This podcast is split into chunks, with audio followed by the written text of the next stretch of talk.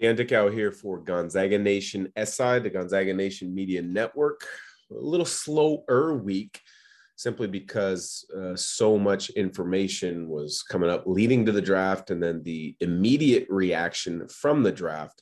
Plan to have a little bit more in depth look at um, each of the landing spots for the Zags, both Chet Holmgren, Andrew Nembhard, as well as the other players in the WCC uh, that will be playing Summer League. You've, we've already mentioned Jamaree Bouyea with the Heat, Tommy Kuhse with the Magic.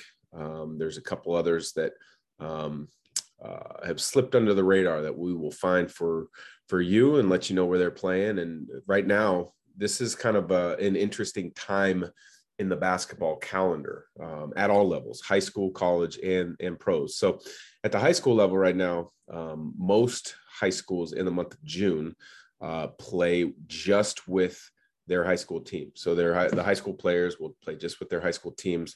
They'll go play in, in leagues and tournaments, and many will go to team camps. Gonzaga has one of the best and biggest team camps in all of the West Coast. It's actually they have two sessions. The first one's going this week.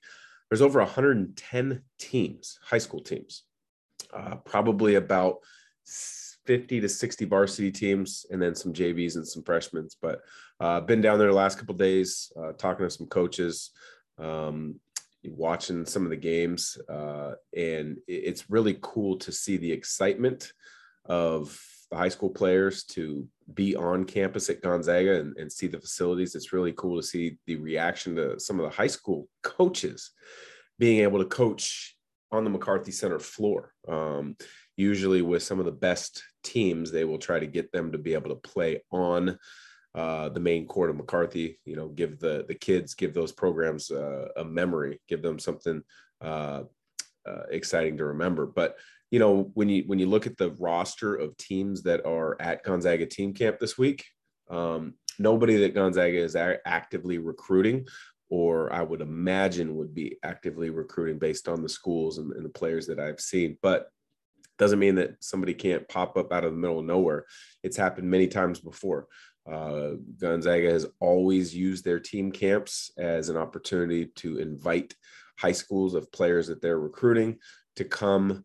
Um, and then the coaching staff would get a chance to get to know those players a little bit more. If the family comes, get to know the family a little more, uh, get to know that player and realize and see if they're truly sold on it. You remember a couple years back, uh, Kaden Perry, I don't want to say he was an unknown, but he came to Gonzaga team camp and played extremely well the first couple days. Uh, he walked out with an offer and he committed on the spot to Gonzaga at team camp. So that's kind of how that can work in the month of June. Uh, July becomes a big time recruiting month with the two uh, evaluation periods for Division One coaches. We'll touch more on those uh, as we get closer to them. But you know, the end of June for most colleges now uh, mentioned they're running their team camps, but players will be on campus. So Gonzaga, pretty much all of their um, roster is on campus right now. Um, they were all down at Hoop Fest supporting um, the event. Uh, they ran a kids clinic, which I was able to take my son to, which he, he enjoyed. I talked to a couple of players; they're excited to be back, but they're they're running. They, there's limited amount of time due to NCAA rules that players can work with coaches. I believe it's four hours a week in groups of up to six. And then you can, excuse me, also have some practice, but the time's very limited. Uh, it, it's a chance and it's a way that the NCAA is, is allowed practices to um, happen. And it kind of speeds up the learning process a lot of times for incoming freshmen. Pretty much every school now asks and requires their freshmen to to take summer school and I think that's uh, that's a good and bad thing. Um, players having to take summer school. I never took summer school. Uh, I didn't want to take summer school. Um, I got ahead during my, especially during my redshirt year, uh, credit wise. But the the big thing I think that it's it's hurting college athletics is because players are taking summer school and getting ahead for three consecutive summers that's one of the reasons I, I see this grad transfer um, kind of exploding about the last six, seven years.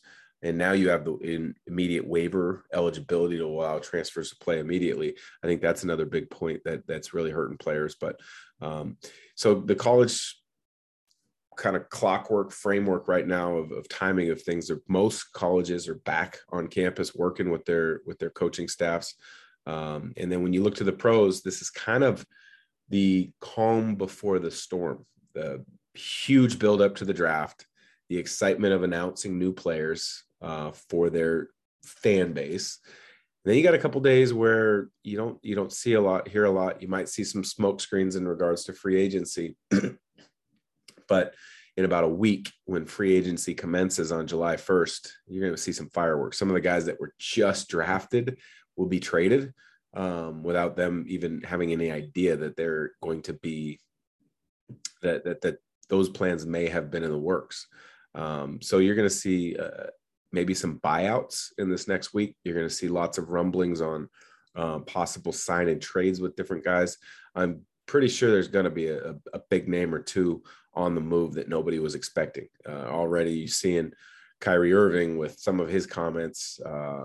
He opted in to his $36 million uh, contract with with Brooklyn, which is understandable because I don't think anybody really wants to trade for him at this point in his career with all of the off court stuff, uh, like it or, or don't like it, that, that he brings. Uh, he, he's kind of been divisive in on almost every organization he's been to. He's left and the organization has had to pick up the pieces and figure out how to how to clean it up. So um, really interesting time in the basketball calendar. The biggest thing is regardless of level that the player is at, high school, college, or pros, the best players have always taken the summer and gotten better. You've seen it over the years with with Gonzaga players. To me, what I'm hearing is Hunter Sallis is that guy this year. He is really taking a leap forward. Um, he's always had a tremendous work ethic. He's had a good feel, um, but sometimes it takes guys uh, another year to click. And he didn't get he didn't have the opportunity to really gain the minutes last year but it's starting to click for him. I'm looking forward to, to continuing to watch the progress in summer workouts uh, and talking to coaches and just, you know, preparing for next year. Uh, I think is so uh, valuable for these guys. Um, and again, and that goes at every level. So unique time in the basketball world calendar glad to break it down even more for you. If you got any questions, send them my way for the ISO's Mailbag Wednesday episode. I'll be recording that either later tonight or first thing in the morning. Um, but for Gonzaga Nation SI, have a great day.